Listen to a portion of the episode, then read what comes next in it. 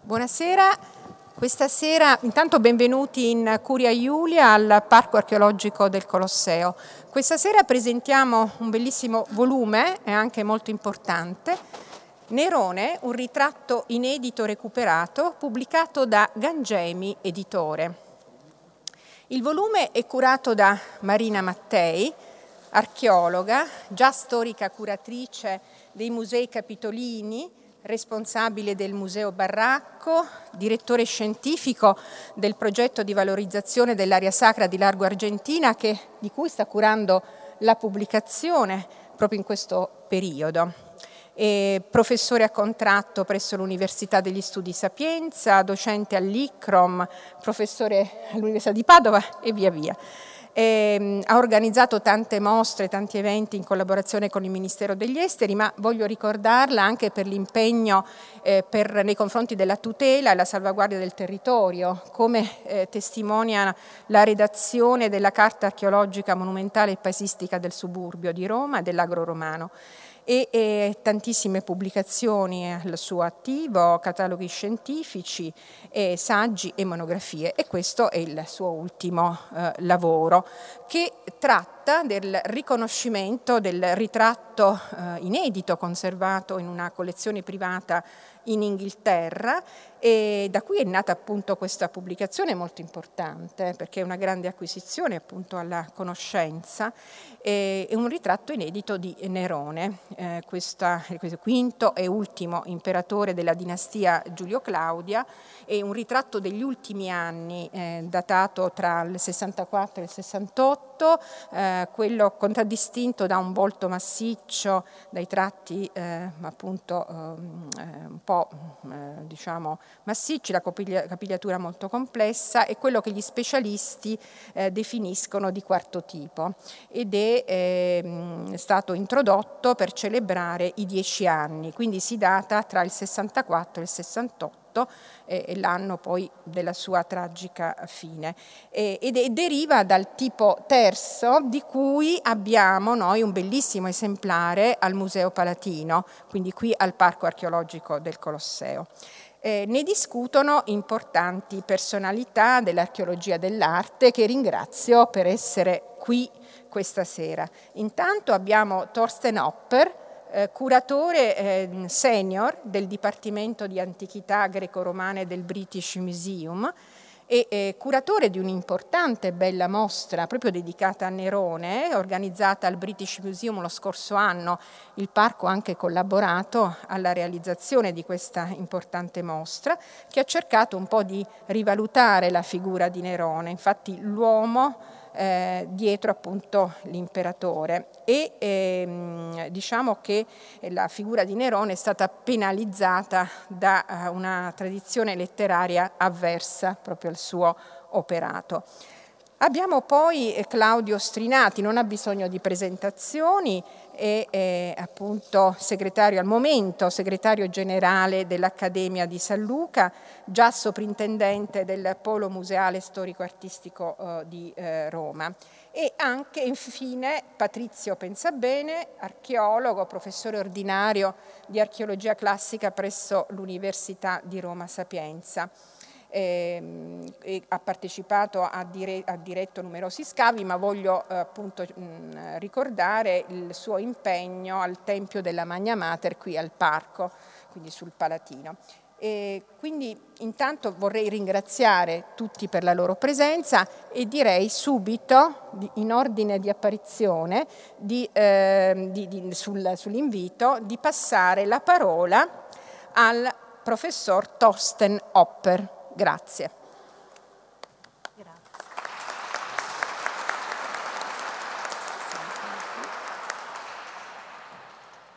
Uh, thank you. Thank you very much. Um, I'll speak in English. It's, it's, a great honor and pleasure to be here um, for this important event. And I want to begin by congratulating Marina Mattei and her fellow authors uh, on, and the publisher Ganjemi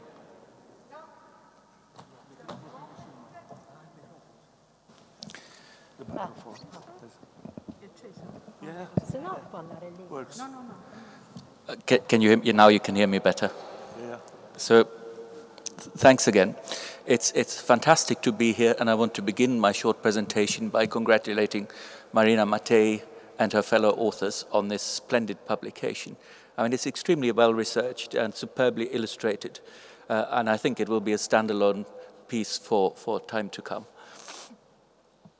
Nero continues to fascinate. He's really important. Understanding Nero uh, helps us to understand a crucial and transformative period of Roman history. But what we know about Nero is the result of vituperation. It's a tri triumph of vituperation. The main ancient literary sources that have come down to us, chiefly Tacitus and Suetonius and Cassius Dio, set out to malign their subject. They used every form of invective taught in the Roman rhetorical schools to malign and besmirch their subject.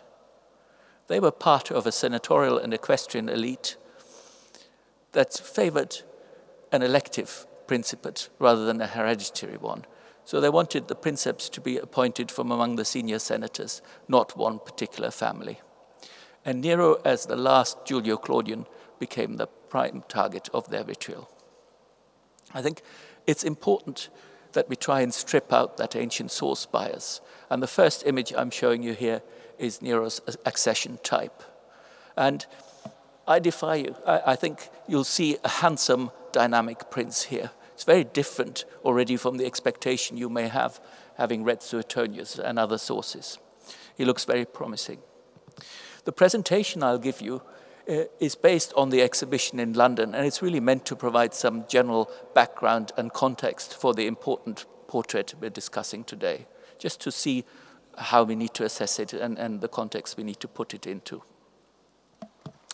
Now, the portrait we saw first from Cagliari, the accession type, contrasts very strongly with this famous one here, which is the, let's call him the Albani uh, Nero from the Musei Capitolini.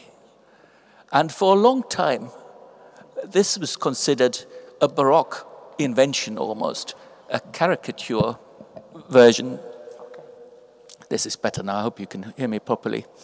Um, you can see very clearly that only this small fragment is ancient, everything else is a technically brilliant restoration.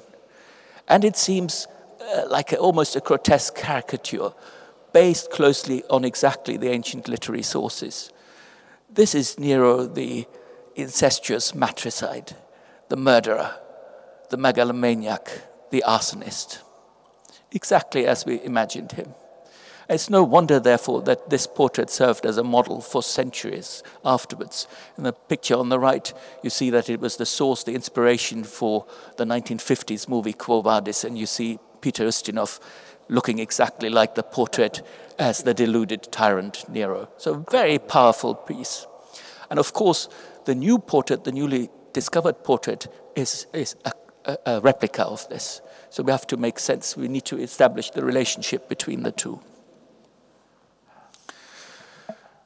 Nero, despite his later reputation, was the obvious choice as Claudius's successor. He was descended from Augustus, the first emperor, both through his father's and mother's side. He was Augustus's great great grandson. He was the closest living male relative of Augustus, the founder of the Julio Claudian dynasty. This is the first portrait type here that shows him 12, 13 years old, um, just after the marriage by his mother to Claudius and his adoption. He was introduced to the Roman public that way. He was important for Claudius to stabilize his rule because Claudius's reign had already become uh, very pressured. And the Principate was a difficult construct. The fiction, Augustus's fiction that it, uh, it was a, a restored republic, was ever harder to maintain. It really was a monarchy in disguise, and there were lots of problems. Augustus didn't have a son of his own, so the bloodline went through the female line and depended on powerful women and very young princes. And in the, in the patriarchal, uh, misogynistic Roman society that placed a lot of value on seniority and hierarchy, this was a challenge. It was also ever more difficult to reconcile the diverging expectations of senators, knights, uh, the plebs, as you see them here in this fine relief, and the rising freedman class. So a lot of tension there for the princeps. Let's move on. Can we move on, please? Oh, there we go. Despite this, Nero's succession was seamless. It was extremely well prepared and posed no problem whatsoever. He had been well tutored by the famous philosopher Seneca. Uh, the Praetorian Guard was on his side. It was all extremely well prepared. And his mother, Agrippina, ensured stability between the reigns.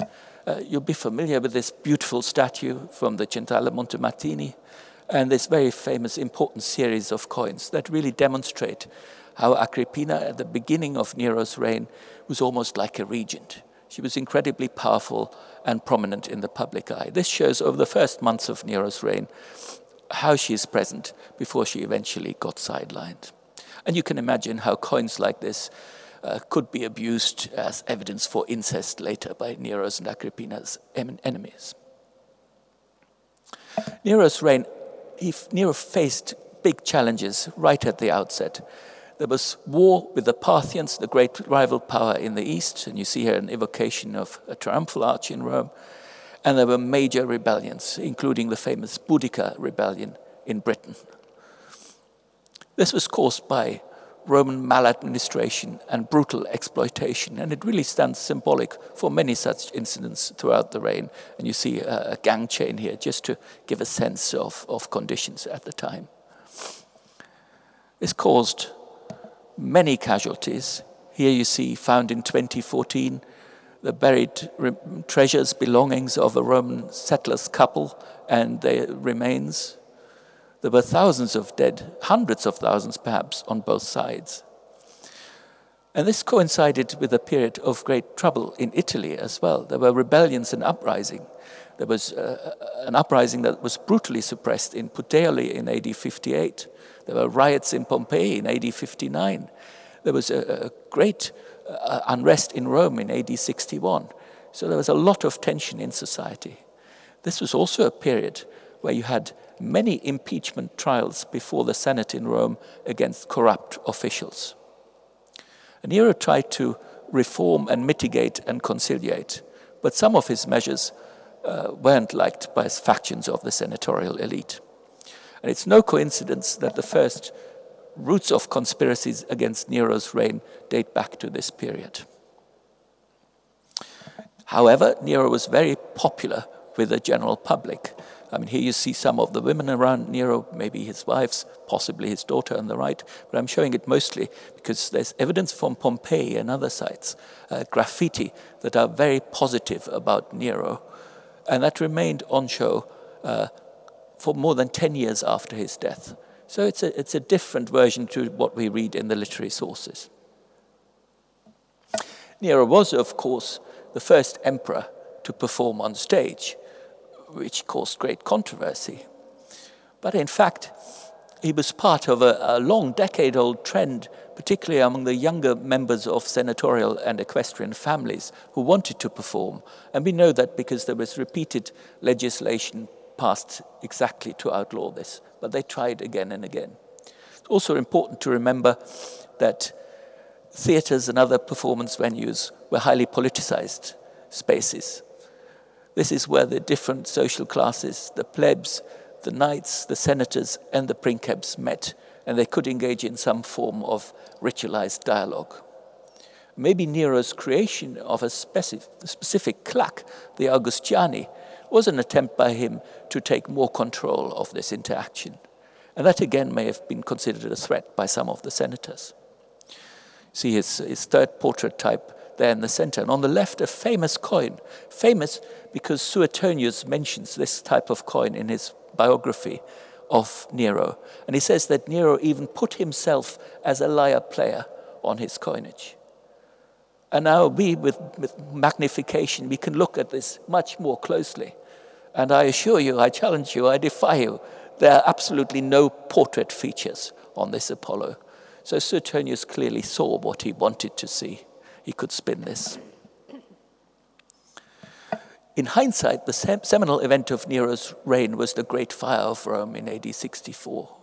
He was almost immediately accused of having caused it, but most people are now equally sure that he had nothing to do with it uh, great devastation, uh, you see here one of the finds from the recent excavations in the center of Rome. Nero's reprisals afterwards gave rise of that story of the first persecution, and that ensured Nero's ill fame from late antiquity through the Middle Ages into the modern period. Linked to the aftermath of the fire is the construction of the Domus Aurea. Here you see the evocation in our exhibition. A great project um, with many open questions. Uh, for sure, it demonstrates the increasing disparity between the means uh, of the imperial household, the, the, demands of his court, and his fellow, fellow senatorial peace, uh, uh, peers. There's a divergence that can't be bridged anymore. And a lot, I suppose, of what we know in the sources about the Domus Aurea might be more the result of Flavian propaganda uh, than anything else. I think what was public, what was private, you know, can be debated. The extent of it can be debated. So, very interesting phenomenon that too. There were, in the aftermath of the fire and around the construction of the Domus Aurea, there was a, a big conspiracy, the Pisonian conspiracy, where the fire, Nero's megalomania, and his acting performances were given as cause. But we know the roots predate that by many years. That was suppressed. The high, the high date, the climax of Nero's reign came the following year, AD 66. That was the so called Golden Day, when in Rome, actually, probably on the Forum Square behind us here, he crowned a Parthian prince as new king of Armenia. That was a great diplomatic success, a great PR uh, triumph domestically. Uh, you see a grave stele of, of someone who may have been involved in preparing the stage for these things. Throughout his reign, despite his reputation, his later reputation, Nero's public image was exactly what is expected of a Roman emperor. It stressed his martial qualities. He's there as commander in chief, defender of the realm. And you see on the right, you see a curious statue that refers to this and the associated, we think, portrait type, Nero's fourth type. Um, that shows him Alexander like, with Alexander like vigor and Apolline beauty and refinement. The end came, however, soon after. Nero, in the following year, went to Greece uh, on a tour that is mostly mentioned because it's described as, as his final descent into overt tyranny uh, and complete delusion about his qualities as an artist. But really, it was part of a prepared major military campaign in the East. Troops had been sent east for many months in advance, even, even years in advance. It was a big operation. However, there was a new conspiracy in Rome. Uh, Nero had to return. There was a rebellion by a provincial governor. It was first defeated, but ultimately the Praetorian Guard betrayed Nero, gave him up, and he had no choice but to commit suicide uh, in June AD 68, surrounded only by a small handful of his most trusted freedmen. The literary accounts almost straight away set out to malign him uh, and sully his memory. It contrasted strongly with the reaction by the Roman people who started putting flowers on his tomb uh, and missing him. And, and there's more evidence for false Neros in the decades following, people who pretended they were Nero and gathered great followings around them. But his official portraits almost immediately were toppled, they were destroyed, and many more were removed uh, and were warehoused to be recarved and reused later.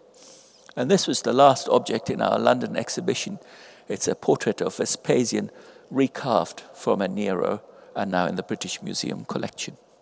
And that takes me to my final slide.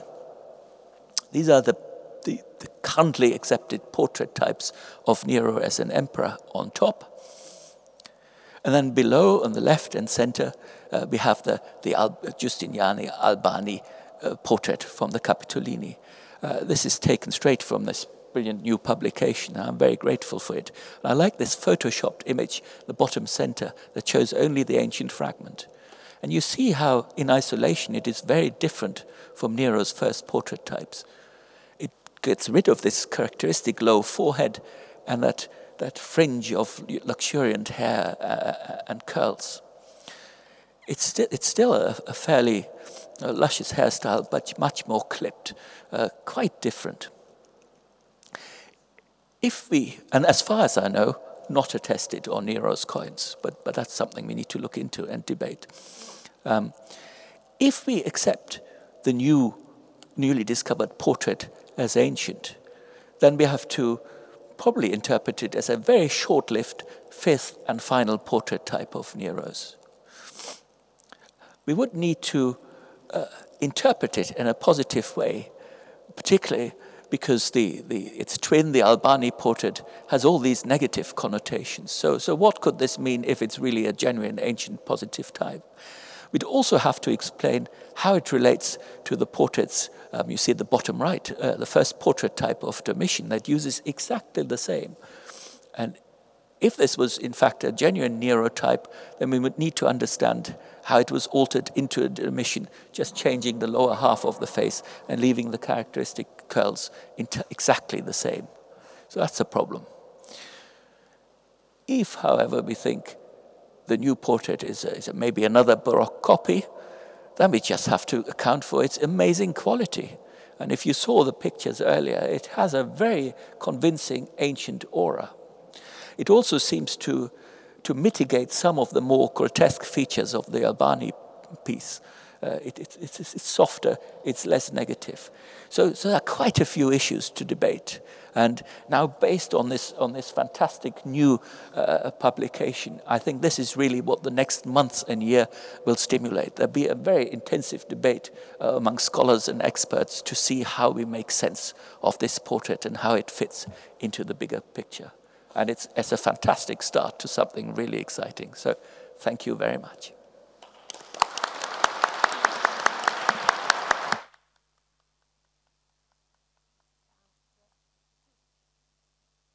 To Hopper eh, per questa sua rassegna su Nerone e questa condivisione scientifica.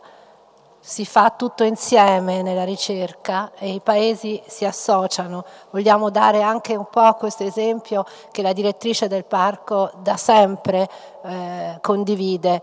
Eh, aprire eh, alla ricerca eh, tra tutti gli studiosi. Questo è fondamentale perché quando si studia un pezzo c'è bisogno di confronto. Nulla è mai sicuro in archeologia e è assolutamente fisso come nella ricerca. Ora mh, mm, passerei eh, la parola al professor Claudio Strinati eh, considerando anche diciamo, la fortuna che Nerone ha avuto nel tempo e, e i problemi di ritratti vari in più collezioni. Prego.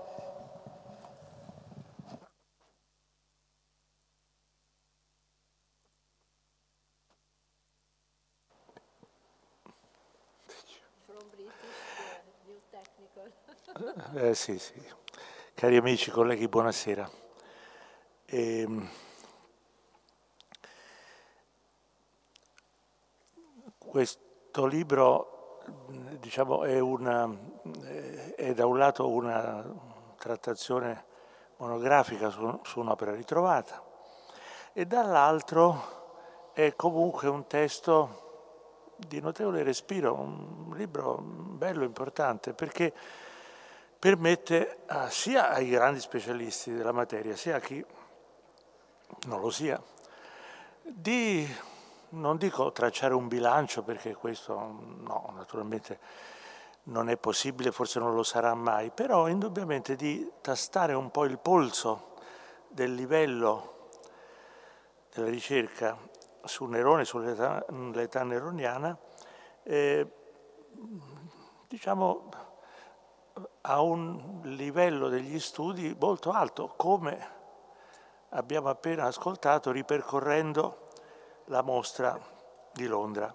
che è stata effettivamente un, un punto di riferimento, un punto fermo nella, nella indagine sulla figura di Nerone. Eh,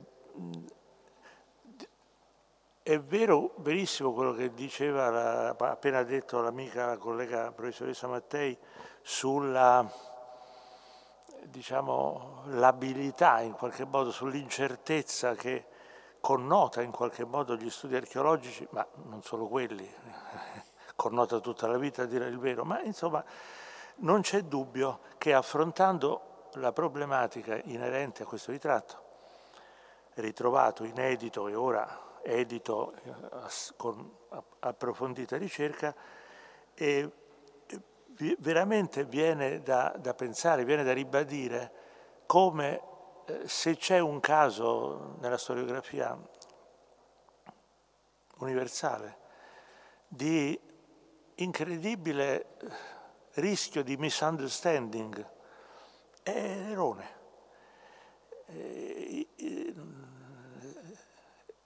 il, fatto, per esempio, appena, appena ricordato, che è il, il, primo in assoluto, perlomeno così riteniamo, il primo regnante, il primo imperatore che si rappresenta eh, durante una performance insomma, eh, musicale, in questo caso, comunque attoriale. Eh, non è certamente cosa di poco, di poco conto. Non c'è dubbio che anche soltanto soffermandosi sulle pagine molto ben documentate di questo libro, non c'è dubbio che è lecito sostenere che se c'è, una figura veramente totalmente diffamata e probabilmente totalmente fraintesa è veramente Nerone. E, e anche il contributo strettamente inerente alla ritrattistica aiuta a dipanare un poco le fila di questo affascinantissimo mondo, molto difficile, molto diciamo, impenetrabile entro certi limiti. Qui nel libro, in relazione al, al ritratto ritrovato e, e, indagato a tutti i livelli, stilistico, materico, qui nel libro è toccato con una particolare attenzione il, il grande problema della de, dell'assimilazione della grecità, diciamo, per semplificare un po' il discorso. Il filo-ellenismo di Nerone ha delle connotazioni sorprendenti nello stesso contesto. Del resto la sua stessa origine singolare, eh, Giulio Claudio, ma in realtà Domizio Barbo, insomma è, è, è già già è veramente una sorta di medaglia ha due facce, che è molto difficile leggere eh, sovrapponendole adeguatamente. Il, il, ritratto ritrovato da Marina Battei e pubblicato in questo libro è diciamo, avvicinabilissimo a quello eh, del Campidoglio pezzo molto importante e naturalmente è chiaro che tutti gli studiosi eh, più avvertiti di fronte a un pezzo simile, appunto così vicino a un'opera celeberrima e, e, e, ripetutamente studiata, si pongono immediatamente il quesito della esatta datazione, dell'indagine materica sull'opera e, e della immensa e, non dominabile problematica della, de, del dubbio, del, non dico tanto dell'originale della copia, ma della, della collocazione cronologica eh, dell'opera stessa. Io nei miei studi, più che studi definirei semplicemente ricognizioni così, sul meraviglioso argomento del restauro delle statue antiche alla fine del Cinquecento a Roma e progressivamente mi sono reso conto che ciò che noi conosciamo e riteniamo di conoscere anche a livello di materiali e strumenti di esecuzione è in realtà ben lontano dall'essere esaustivo e sempre facilmente verificabile. In appendice, anzi nella, nella terza parte di questo libro, vi è una nutrita e oserei dire dottissima trattazione di carattere tecnico-scientifico, diagnostico, eh, che è, stata condotta con estrema serietà scientifica e con estrema onestà eh, espositiva e, che in effetti eh, può, desta negli studiosi più avvertiti una, un'attenzione notevole, ma non dico niente di questo perché ne parlerà il professor Pensabene che ha svolto delle riflessioni molto, mi permetto di dire, molto acute e di cui ora ci metterà a parte. Ma eh, poi c'è la, naturalmente l'analisi tipologica, anche qui condotta nel libro in modo, oso dire, esauriente, esemplare. Eh, la ritrattistica neroniana è suddivisa più o meno in cinque tipologie, poi in realtà quattro sono quelle in uso nella trattatistica, eh, di cui le ultime due, la, la, la terza e la quarta, eh, corrisponderebbero più o meno alla ritrattistica che viene, viene messa in atto nel quinto anniversario della, della, della salita al trono imperiale e il, il quarto tipo eh, corrisponde ai decennali, insomma.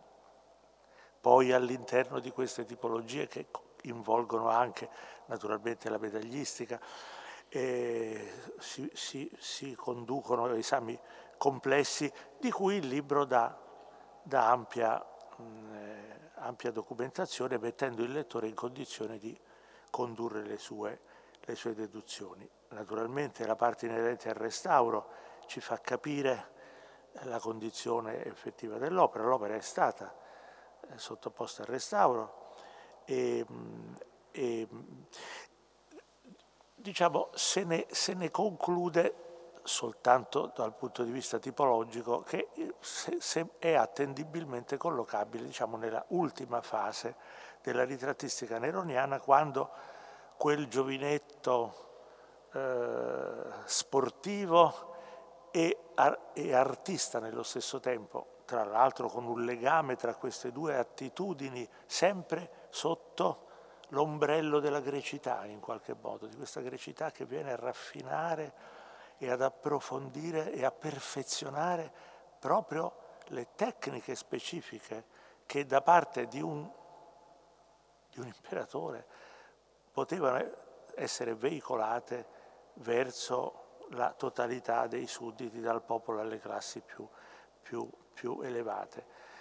Eh, c'è appunto eh, questo questa, questa virata tipologica che noi riassumiamo in, una, in, un appesantimento della figura, un appesantimento eh, appunto dei tratti fisiologici, eh, si ingrassa un po' troppo, eh, porta i capelli alla greca, naturalmente quindi lunghi e tra l'altro sulla capigliatura eh, Marina Mattei ha compiuto una diagnosi abbastanza, credo, perlomeno di poter dire, abbastanza innovativa e attenta sulla parte, eh, parte anteriore, la, la, le ciocche dei capelli, argomento che per me, calvo dalla prima giovinezza, è di particolare interesse insomma, e quindi ho, ho seguito con cioè una certa attenzione la diagnosi che la collega ha compiuto per perfezionare il più possibile la, lo scaglionamento cronologico del ritratto era ritrovato nella gamma di quelli noti e soprattutto collocabili con certezza diciamo, tra il terzo e il quarto tipo, così come possiamo verificare nel libro. Eh, in effetti l'immagine del Nerone di quella fase della ritrattistica è un'immagine che in qualche modo smentisce proprio a livello espressivo, oso naturalmente formulare una tesi che è soltanto una sensazione, quella caratteristica meravigliosa che emerge nella ricostruzione della, della parabola del, dell'imperatore, della sua personalità, della sua cultura e, della, e delle sue strategie sociopolitiche per usare una terminologia moderna, cioè il fatto che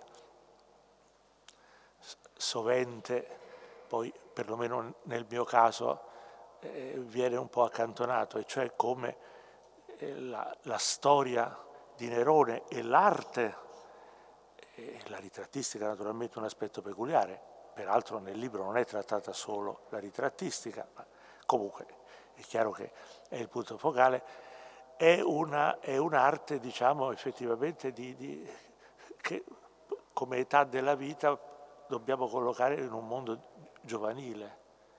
Nerone è un ragazzo ed è un ragazzo eh, diciamo discolo e nello stesso tempo coltissimo, raffinato ma poi eh, incontenibile e, e questa sua grecizzazione non si capisce bene in che direzione spinga. Del resto, malgrado l'immensità di studi, forse possiamo ancora pensare che ancora adesso che cosa veramente è la Domus Aurea non è poi così chiaro. Cioè, intendo dire, sì, va bene, un, un, palazzo in forma di città, un luogo esoterico ed esoterico al contempo, una, uno scrigno di uno scrigno, un capolavoro artistico in sé per sé, una operazione politica, un'operazione populistica, ma insomma eh, il problema è che noi alla fin fine giudichiamo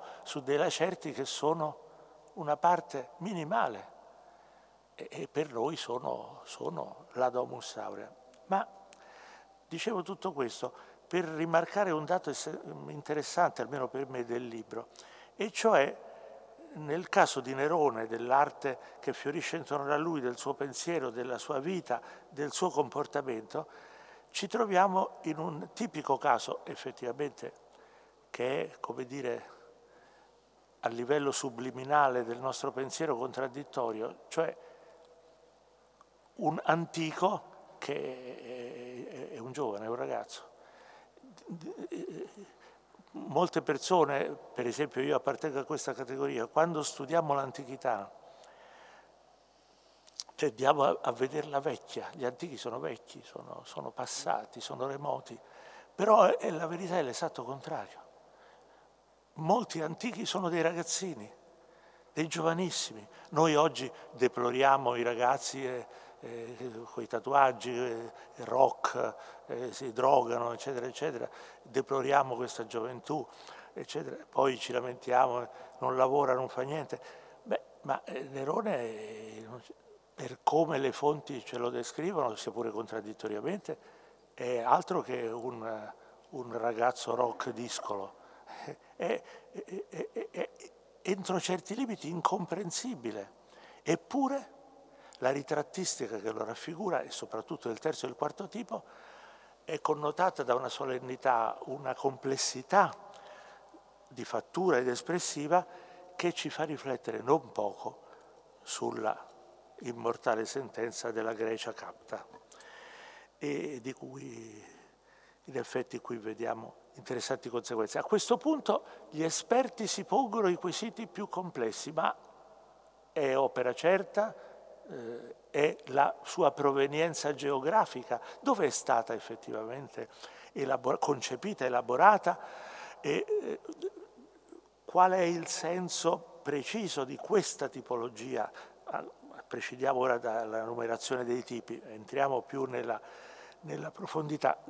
Devo dire che la trattazione che Marina Mattei e gli altri colleghi, il libro è, è denso di presenze di storici, studiosi, restauratori, analisti, è un, un, libro di non grande mole, ma di notevolissimo spessore e impegno, e impegno eh, dottrinale.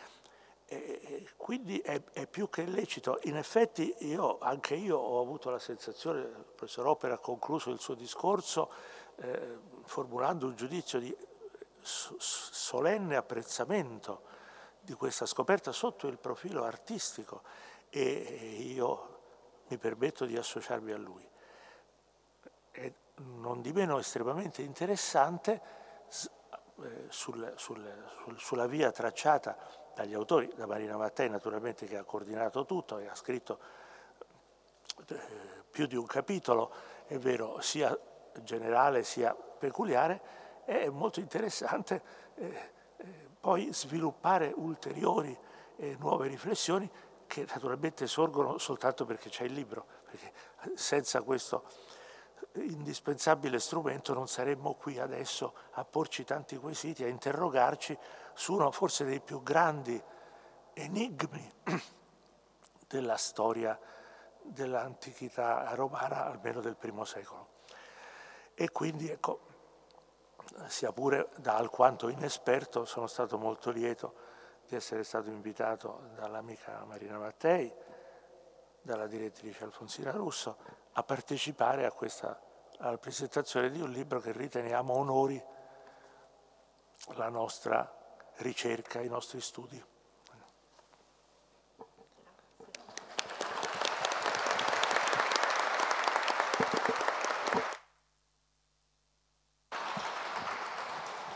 Grazie, eh, grazie di questa rassegna.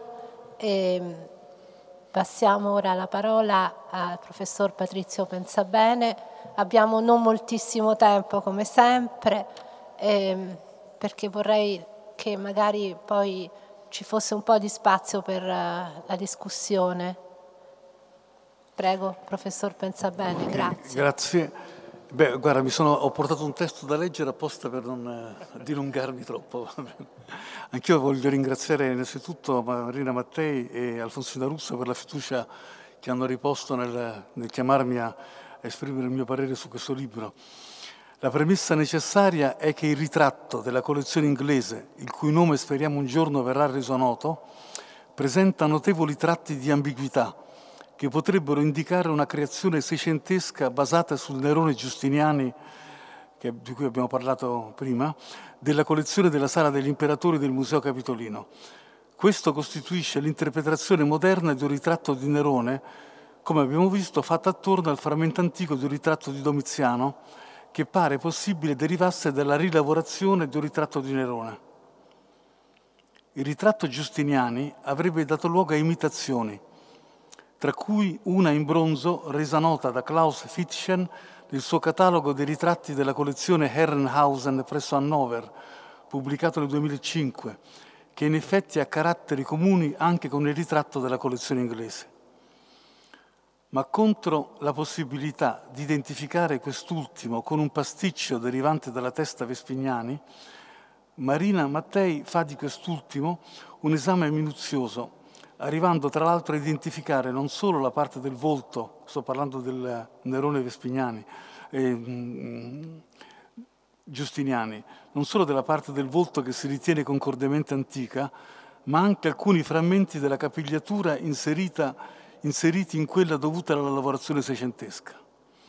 A tale proposito l'autrice osserva la tensione nel mantenere parti antiche di difficile assemblaggio chiarisce il principio del risarcimento, concetto informatore della collezione di Vincenzo Giustiniani contro la falsificazione. Ma il ritratto della collezione inglese si qualifica come antico non solo per l'analisi stilistica condotta da Marina Mattei, ma per i dati tecnici, in particolare per i resti di policromia, anche se in minime quantità, che non si addicono quasi mai ad un ritratto eseguito in epoca rinascimentale e post-rinascimentale, quando era prevalsa l'idea della scultura antica come acroma che affidava i suoi effetti artistici alla plasticità, al chiaroscuro e al colore naturale del marmo. Che io sappia ritratti, diciamo, seicenteschi o post-rinascimentali con colorati non ne conosco, è possibile che ci siano, ma comunque se ci sono sono molto pochi, molto scarsi. Per cui questo è un elemento, diciamo, aver trovato tracce di colore nel, ritratto eh, della collezione inglese è un elemento che con, potrebbe confermare l'autenticità, ma anche le tracce degli strumenti di lavorazione, unghietto, scalpello, gradina, individuati da Domenico Poggi, confermerebbero l'antichità dell'opera. E poiché solo su alcuni piccoli tratti della capigliatura emergono dubbi sull'antichità degli strumenti, di nuovo si deplora la mancanza di notizie sulla storia del ritratto inglese se è stata a lungo parte di una collezione, potrebbe aver ricevuto rilavorazioni delle superfici, anche se lievi, al contrario di quanto si potrebbe ritenere se il ritratto fosse pervenuto solo da poco in una collezione.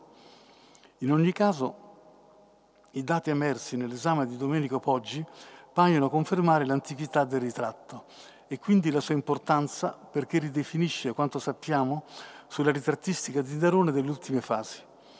Fu allora, come rivelano le monete 50, dal 59 al 64, che i tratti del volto si fanno più pesanti e il collo diviene massiccio, fino ad arrivare nel corso degli anni, fino al 68, al doppio aumento che si accompagna ad una decisa corpulenza del volto con gli occhi infossati, cuscinetti adiposi sopra, sotto le sopracciglia ed una complessa pettinatura.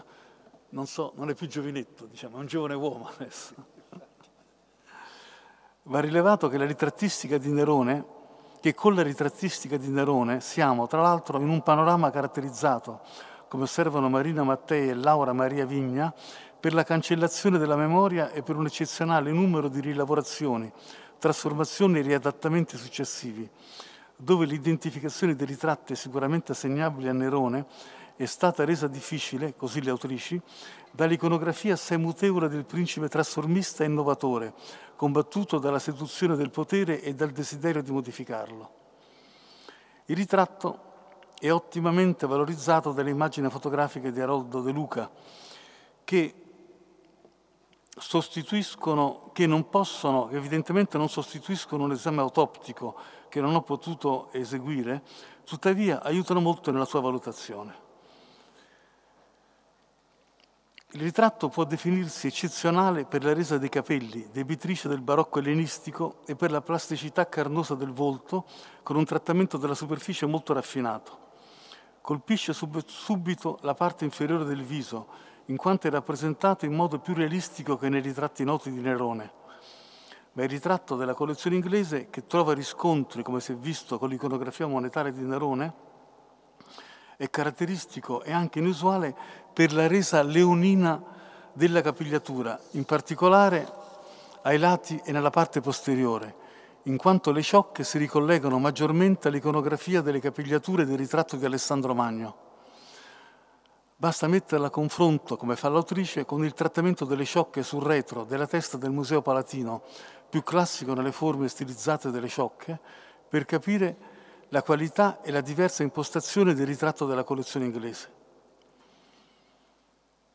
Le tracce sopra menzionate di policromia rinvenute permetterebbero di ricostruire il ritratto come ancora più esuberante nel trattamento del volto e dei capelli. Certo si avverte la ricerca di evitare gli schematismi che spesso compaiono nella resa dei capelli e dei lineamenti dei ritratti noti, che giustificano la, la collocazione fatta dall'autrice del tipo rappresentato in quest'opera come intermedio tra i tipi 3 e 4. Si tratta infatti di un ritratto particolarmente vivace nell'espressione, ma anche inserito nelle tradizioni ellenistiche dei ritratti derivanti dall'iconografia di quello di Alessandro, e in questo senso possiamo citare anche il ritratto di Mitridate del Ponto. Non può intendersi quindi la particolare forma del ritratto inglese se non collegandolo al filo, ellenismo ben conosciuto di Nerone, che, come nota la Mattei, trova la sua più alta espressione nel suo amore per il teatro, la musica e la poesia greca, in una parola verso tutta la cultura ellenica. Ma l'intenzione che il ritratto della collezione inglese manifesta è quello di distaccarsi dalle tradizioni Gilo Claudi e dei ritratti imperiali, di manifestare cioè un'ideologia del potere strettamente collegata alle tradizioni dell'Oriente greco e forse proprio da Alessandro Magno. In questa direzione poté anche spingersi per la sua vittoria iniziale sui parti e per le vicende successive con cui Nerone si prodigò per raggiungere la pace con i parti, ottenendo il vassallaggio dei re dell'Armenia. Nel 64-65 inoltre incorporò nell'impero il regno vassallo del Ponto. In una parola, con questo ritratto straordinario si ha una dichiarazione dell'ideologia monarchica di Nerone che voleva prescindere dalla diarchia ufficiale inaugurata da Augusto, basata sull'imperatore e sul Senato. Che egli perseguisse un modello monarchico già si manifesta nella sua decisione di far imbalsamare il corpo della seconda moglie Poppea, secondo usanze delle monarchie orientali, o ancora la colossale statua di bronzo che ritraeva Nerone come il sole, posta nell'atro della Domus Aurea, che si rifaceva a modelli di gigantismo nelle rappresentazioni dei sovrani ben noti nell'Egitto faraonico e tolemaico. Il Senato lo aveva acclamato come Apollo Nerone al suo rientro dalla Grecia e nelle monete fu rappresentato come Elios, il dio sole, e in quelle del 65 con la corona radiata a tributo che era riferito agli imperatori divinizzati. Sono proprio le emissioni monetarie in cui Nerone appare con corona di alloro e corona radiata che riflettono un modello scultoreo alla base appunto di queste emissioni monetarie. In questi anni si acuisce il conflitto con il Senato, tramandatoci dalle fonti, che si era manifestata a più riprese. Basti citare le tensioni scaturite con la riforma monetaria o la bocciatura da parte del Senato della sua proposta di decreto contro i pubblicani corrotti. La Mattei suggerisce che il ritratto inglese e forse anche quello ex Giustiniani potrebbero essere una replica, naturalmente con variazioni, di un modello inquadrabile cronologicamente al 65-66, cioè al periodo del viaggio in Grecia. Questo periodo corrisponde a scelte più autocratiche che lo avvicinano ai dinasti greco-orientali. Ci si sarebbe aspettato che il marmo del ritratto non fosse il lunense, piuttosto greco o microasiatico, in quanto l'officina che lo ha prodotto non pare urbana, almeno a me non pare urbana, piuttosto greca o meglio microasiatica. A questo proposito mi permetto di citare una statua di Ercole con Dioniso infante conservata presso Afion o l'Ercole a riposa da Primessos, ora al Museo di Afion, che ben esprimono lo stile di tradizione ellenistica sia nel filone più classicistico sia in quello più indebitato al barocco pergameno, che caratterizza le sculture di età imperiale ricollegabili alle officine docimene che lavorano il marmo bianco prodotto nelle cave frigie. In effetti, se ho ben letto il diagramma, quello pubblicato nel contributo di Paolo Pallante a pagina 96, figura 1, la nuvola del Carrara si sovrappone sia al Paras 1 e a una delle qualità di docimium, del docimeno. E a pagina 98, a proposito delle analisi delle sezioni sottili di campioni dal ritratto, si afferma che il marmo docimium pare il più simile. Mi chiedo se le conclusioni di questo autore, che escludono il marmo di docimium a favore di una maggiore probabilità del marmo lunense, non siano piuttosto da rivedere, anche alla luce delle osservazioni che fa nel suo contributo Mattias Bruno, su cinque ritratti di Nerone di cui ha potuto esaminare il marmo, due dal Palatino in marmo pario Lecnites, uno dall'Egitto in marmo pario secondo Marati, due ritratti rispettivamente di Vespasiano d'Aosta e di Domiziano di provenienza sconosciuta che rilavorano il ritratto di Nerone in pentelico. Né credo che valga l'osservazione che questa assenza dell'unense possa essere un fatto del tutto casuale, in quanto i ritratti di Augusto e della sua famiglia sono spesso illunense. La qualità bianca adatta alla scultura dell'Unense era apprezzata fortemente in età augustea e primo Gilo Claudia, quando ancora l'importazione di blocchi grezzi di Pentelico e di Pario non era frequente, mentre in età neroniana il filellenismo dell'imperatore rende quasi obbligatorio utilizzare il Pentelico, il Pario e il decimiano bianco per i suoi ritratti. Sono però gli aspetti stilistici evidenziati dalla Mattei a rendere necessari esami più approfonditi sull'origine del marmo del ritratto inglese. In effetti il ritratto della collezione inglese è notevole per la carnosità, e sto quasi finendo, la morbidezza della resa plastica e il trattamento esuberante della capigliatura, che si, che si differenzia da quello più ordinato e spesso schematico degli altri ritratti di Nerone noti a Roma. Basti mettere a confronto, come fa l'autrice a pagina 68, figure 4-5, le sciocche laterali ai lati della parte posteriore del collo con altri ritratti di Nerone. Se i nostri dubbi sulla provenienza del marmo hanno colto nel segno, si ribadisce che il ritratto non è opera di un'officina urbana, bensì greco-orientale, forse microasiatica. Tanto, tanto, più speriamo che gli attuali proprietari del ritratto possano in futuro fornire maggiori informazioni sulla sua origine, che potrebbero spiegare meglio la particolare, anzi abbiamo detto eccezionale, qualità del ritratto. Grazie.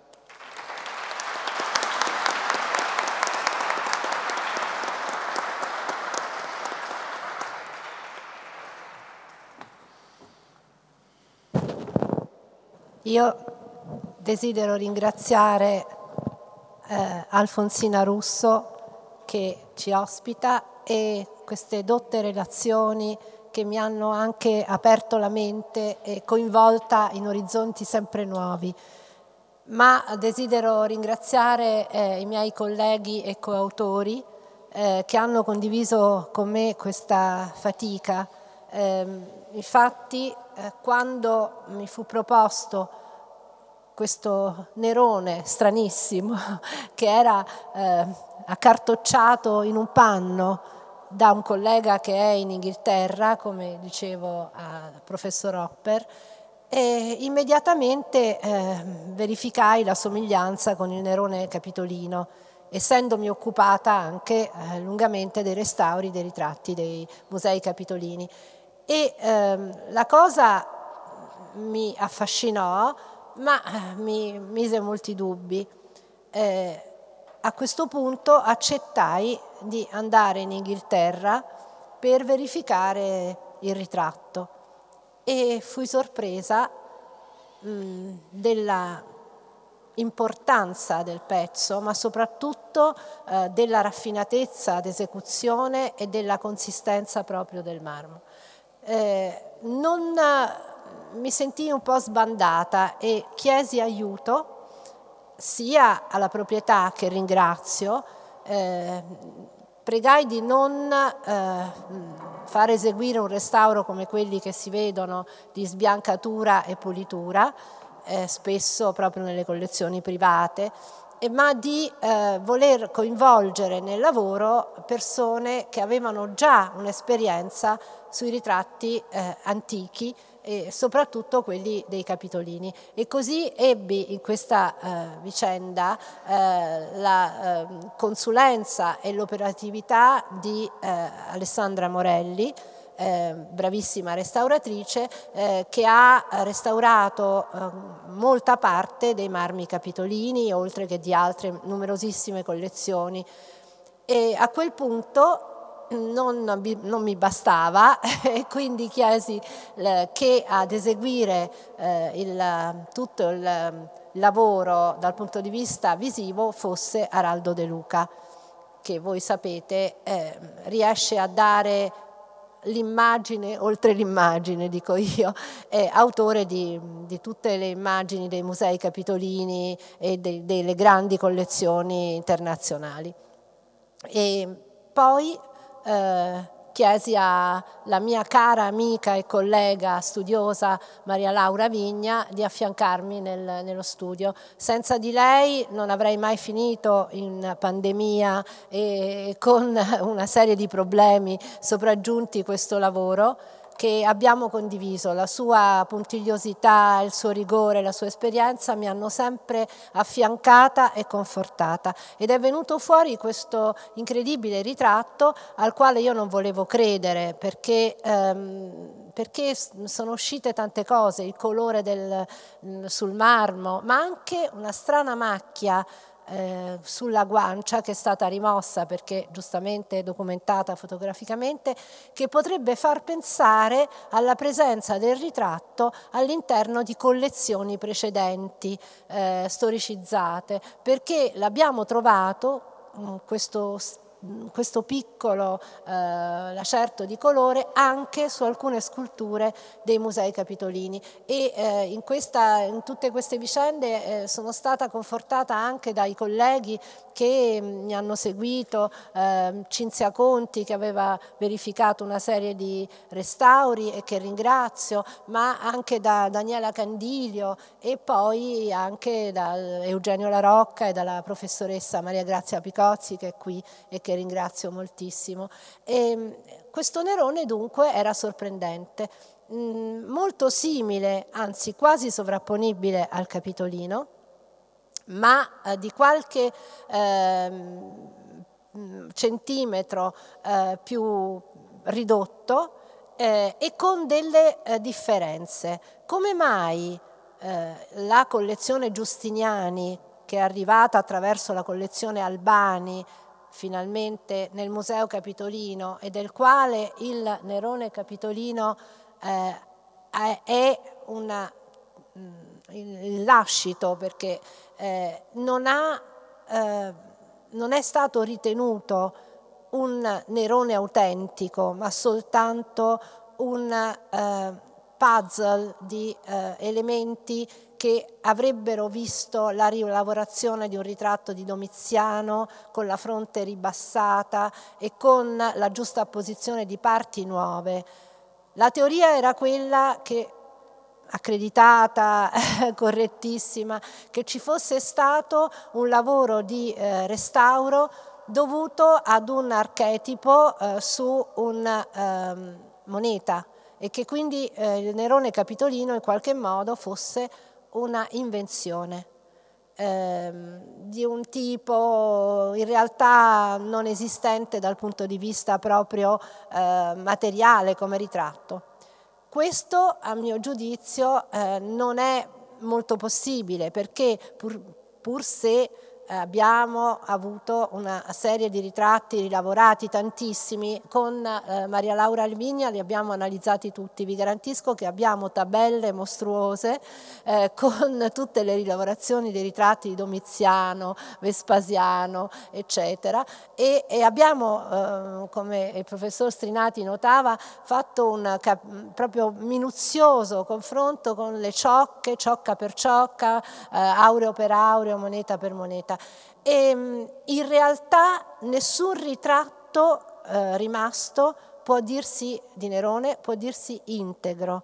Nessun ritratto è sicuramente assegnabile ad una fase precisa eh, e le fasi sono ritenute dagli studiosi quattro o cinque. Considerate che Nerone regnò per 14 anni, Cominciò da bambino e i ritratti giovanili, come ha detto anche Hopper, eh, sono probabilmente postumi, nel senso che quando si decide che egli abbia una riconoscibilità perché eh, doveva, essendo stato adottato da Claudio, l'imperatore eh, allora reggente doveva avere un, una sua fortuna come giovinetto mm, sportivo, eh, erede della casa Giulio Claudia eh, e quindi diretto discendente di, di Augusto, eh, si decide che, che, abbia questa immagine eh, ufficiale, no? il fanciullo con la, con la toga virile, eh, si racconta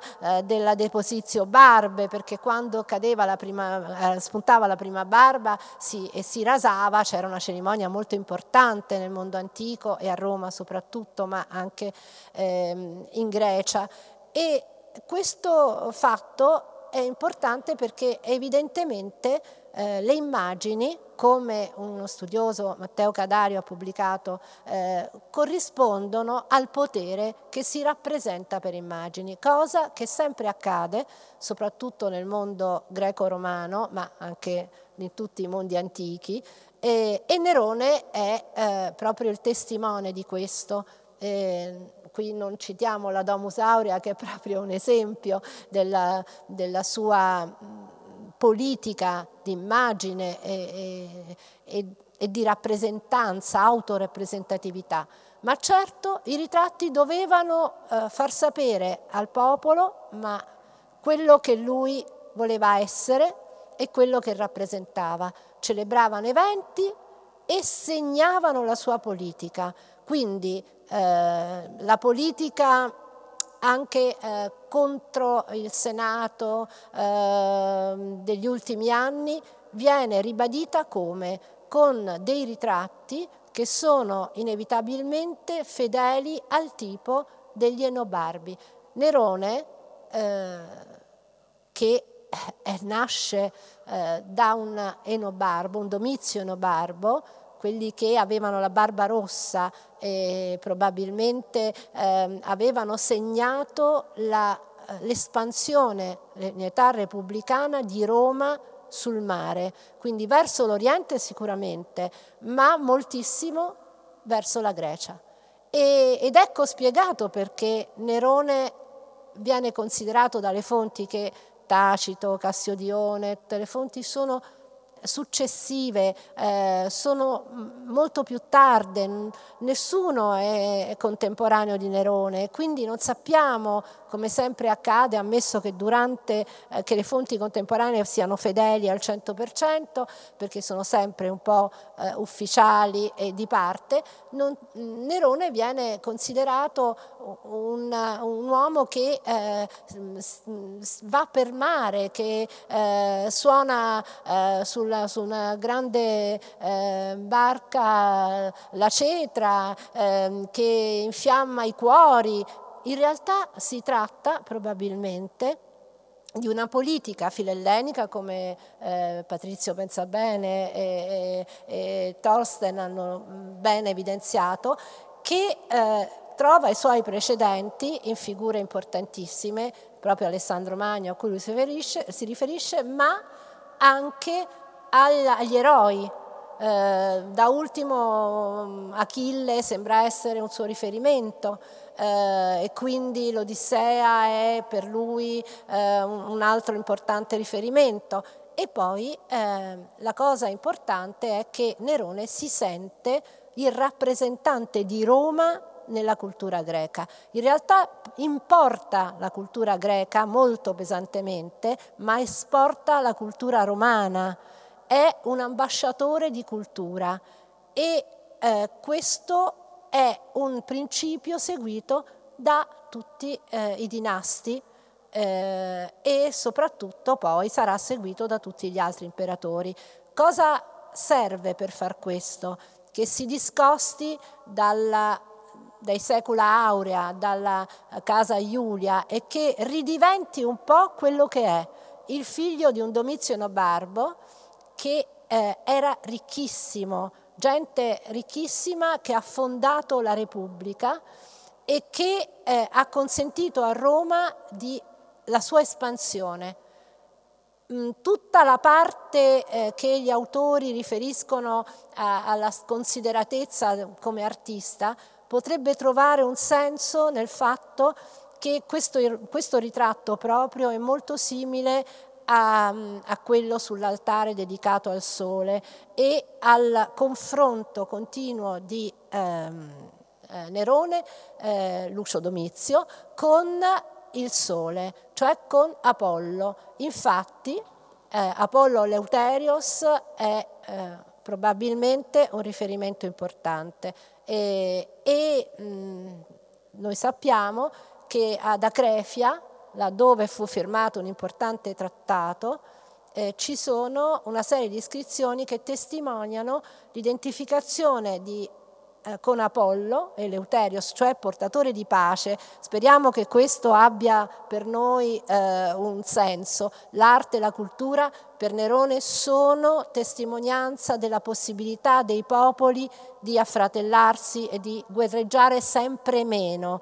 È distante Nerone dalla guerra e si fa vedere come, con la barba come gli Barbi. Eh, è stato discusso se la barbola fosse di moda o non di moda. Pingue, eh, con la fronte un pochino bassa, ma con questa sua incredibile voglia di avere delle sciocche di capelli che enfatizzino la sua luce, eh, quasi un confronto con la, con la corona radiata, cioè con i raggi, tipica delle, del dio sole e di coloro che portano luce. L'aureola deriva probabilmente proprio dalla corona radiata antica.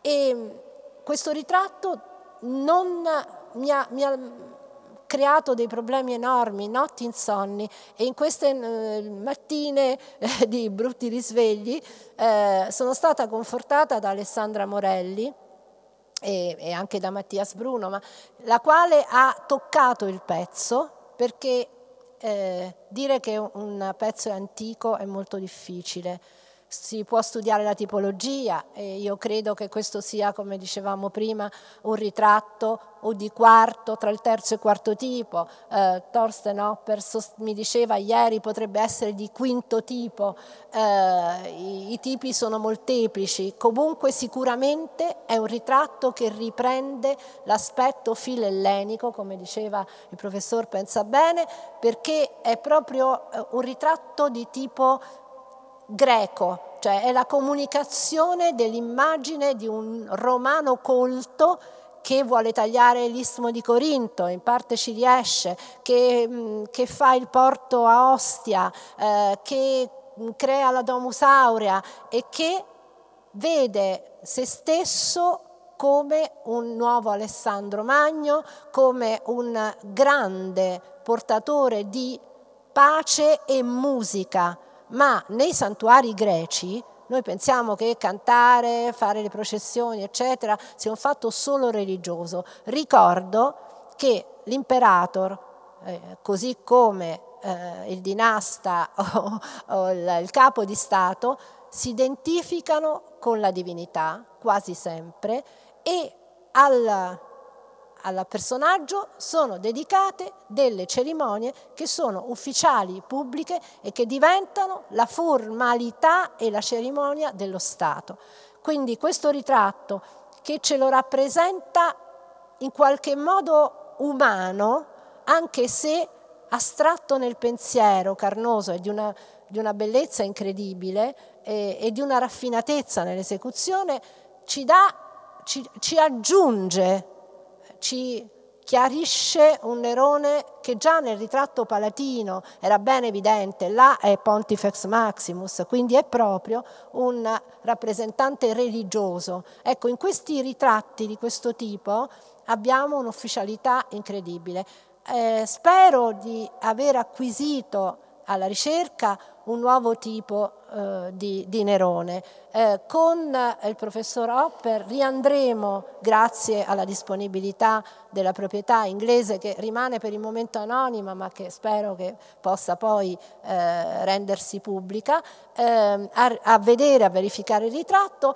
In pandemia abbiamo fatto questi prelievi eh, che i campioni non bastavano mai, ce li siamo fatti rinviare eh, Araldo ha documentato ogni singola operazione e questo ha anche dei video, no Araldo, poi ci dirai, e, e questo è importante perché eh, dimostra proprio l'esattezza delle cose. Alessandra Morelli nel restauro ha notato tutta una serie di, di cose, magari poi se vuoi parli un secondo, e la cosa interessante è che il, la parte anche eh, sottostante il ritratto eh, ha un foro per una collocazione successiva che ha eh, causato una crepa e, eh, ed è stata resecata la parte della spalla. Questo fa supporre che si potesse trattare di un eh, ritratto strappato ad un corpo, ad una statua, eh, con l'inserto dentro io credo una lorica, vedete qui ci sono tutte una serie di immagini,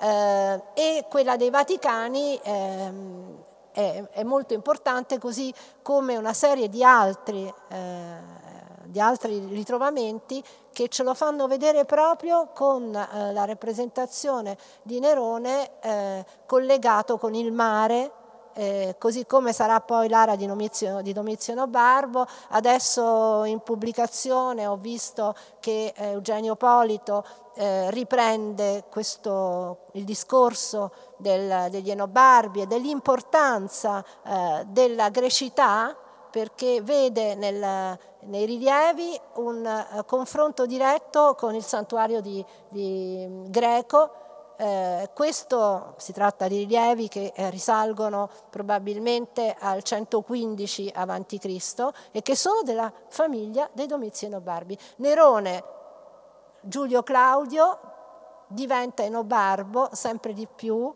eh, come dice che con l'andare avanti si torna alle radici, ma si torna alle radici perché Nerone eh, riconosce che la politica della Repubblica dei suoi antenati è quella che ha fatto Roma ambasciatrice nel mondo, è vero conquistatrice, ma anche eh, collaboratrice con altri, con altri popoli. Io spero di poter verificare ancora con altre analisi eh, l'autenticità che a questo punto non non mi causa più problemi, cioè, i problemi li ho superati e, e, non, e, credo di ringraziare tutti voi per la pazienza e, e soprattutto eh, accettiamo qualsiasi eh, confronto il marmo d'Ocimeo sarebbe molto auspicabile, è una cosa che io ho auspicato molto, certo aggiungerebbe ancora più valore al ritratto. Grazie.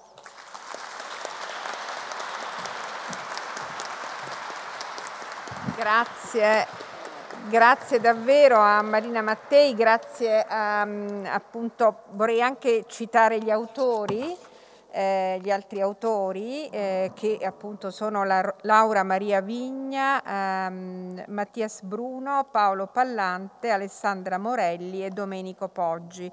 Davvero grazie, grazie anche agli intervenuti. Vorrei sapere se ci sono domande. Ah, volevo anche ringraziare, ho visto eh, la um, Gangemi, Emilia Gangemi, grazie anche all'editore per il bel volume, devo dire complimenti. E, ehm, dunque, non so se ci sono domande qui in, uh, in sala o da remoto. Da remoto non domande ma considerazioni e molti complimenti per una conferenza che viene definita magistrale. Ecco, benissimo. benissimo. Bene, invece nessuno qui in sala ha domande? Forse ora tarda. Non so se gli autori vogliono... Li abbiamo, eh, abbiamo affiancati tutti. Bene, al... non so se vuole intervenire quel... Eh, la restauratrice. La restauratrice, ecco, sotto questo aspetto.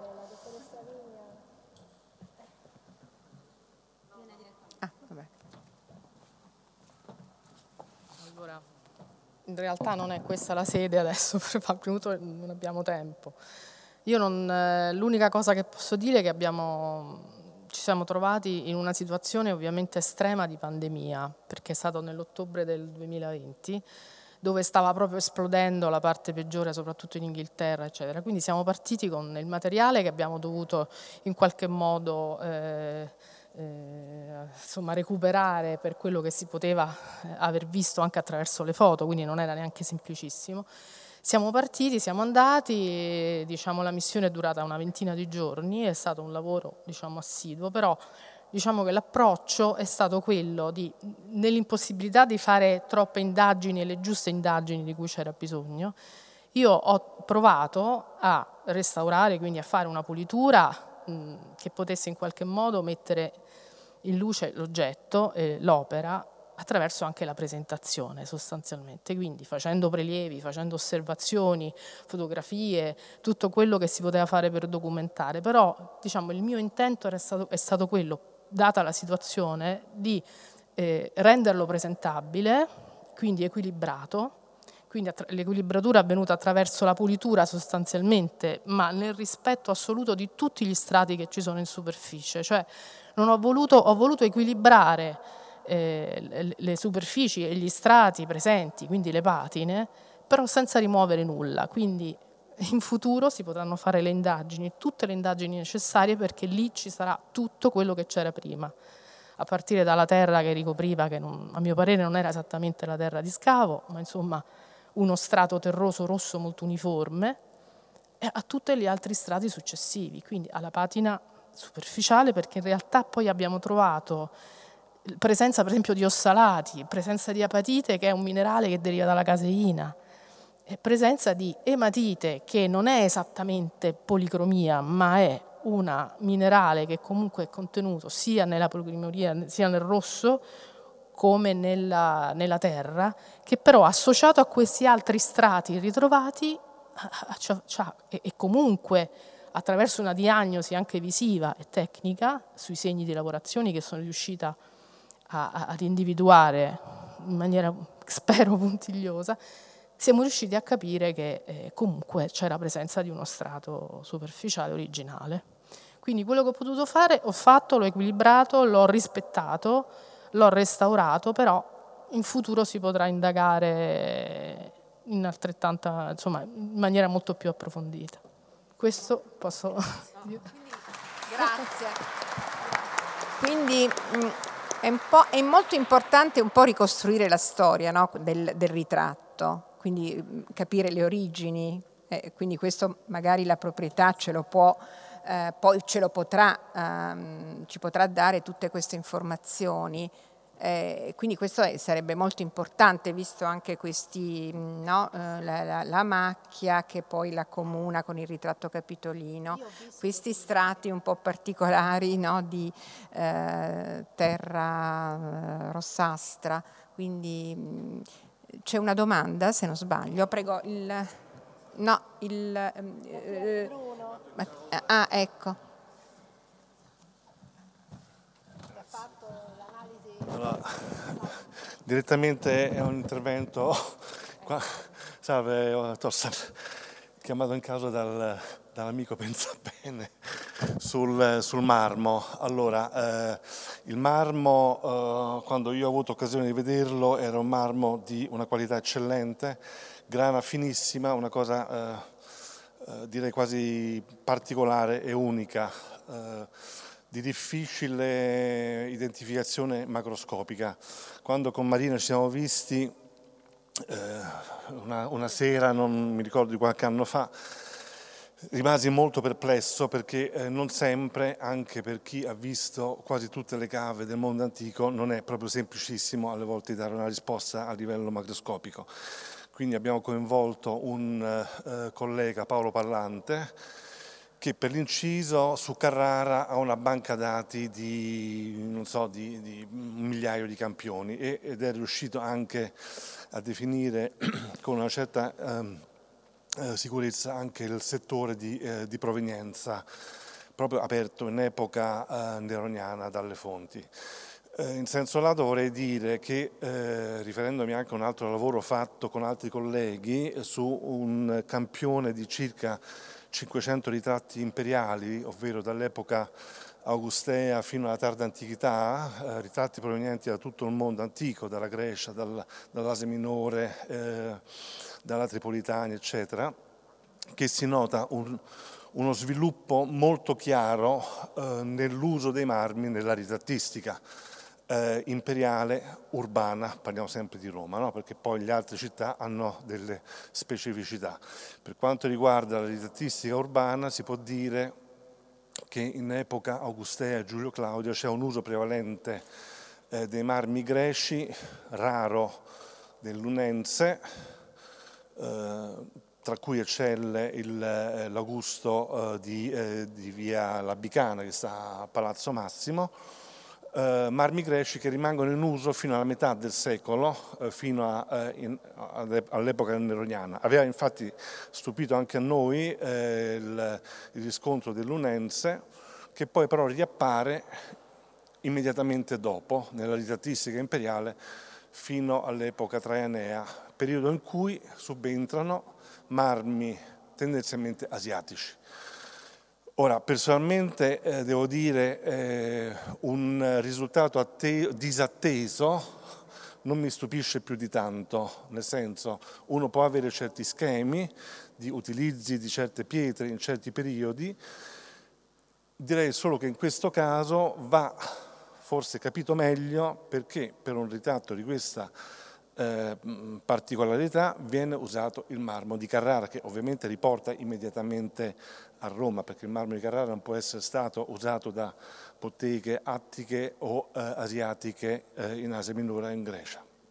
Eh, quindi direi che questo, il dato analitico è incontrovertibile perché eh, come sappiamo eh, è stato realizzato non soltanto da Pallante ma anche da altri parallelamente e che eh, tutti e due escludono il marmo docimeno con cui ci sono delle similitudini ma che viene escluso per altri eh, parametri. Quindi non basta vedere un punto che cade in un'area di sovrapposizione del diagramma isotopico con altre nuvole di provenienza, bisogna leggere con attenzione tra le righe tutto il resto. Per quello che posso dire, il dato analitico è eh, certo, 100% non mi permetterei mai di dire perché eh, sarebbe eh, assurdo, però eh, all'80%, al 90% direi eh, in modo assoluto. No? Eh, sappiamo tra l'altro che eh, Plinio eh, in epoca, eh, nel 36 libro della sua storia naturale, a un certo punto dice che eh, nelle, eh, nelle, Alpi Apuane a Carrara viene trovato uno statuario di qualità eccellente, pari al pario no? per qualità. No?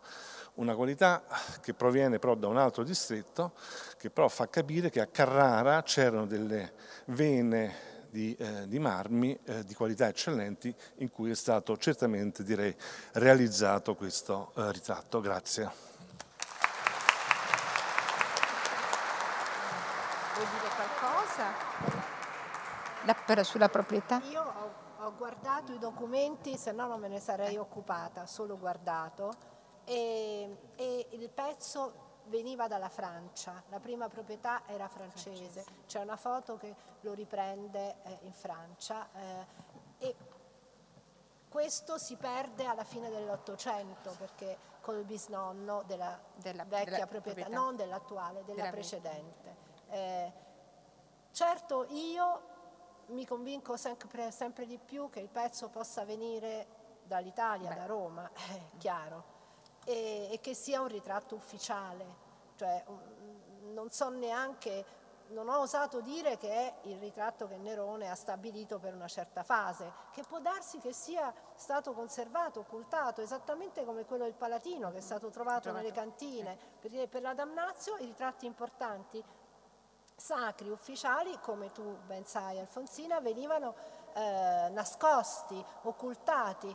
Ora, Soprattutto eh, Nerone poi. Esatto, e siccome il, le collezioni eh, probabilmente conservano dei ritratti che noi non conosciamo, eh, chissà che magari non riusciremo a, a trovarne trovare. di altri, eh, sì, infatti. Sì. Vabbè, questo è l'auspicio certo. e poi indagheremo certo. anche sulle origini certo. che appunto... Va bene, allora intanto ringrazio Marina Mattei, ringrazio eh, Torsten Hopper, eh, Claudio Strinati e Patrizio Pensabene. Grazie per essere venuti qui questa sera per questo importante eh, volume e ringrazio anche l'editore Gangemi. Grazie, grazie a tutti e alla prossima. Grazie al pubblico in sala e al pubblico che ci segue da remoto. Grazie.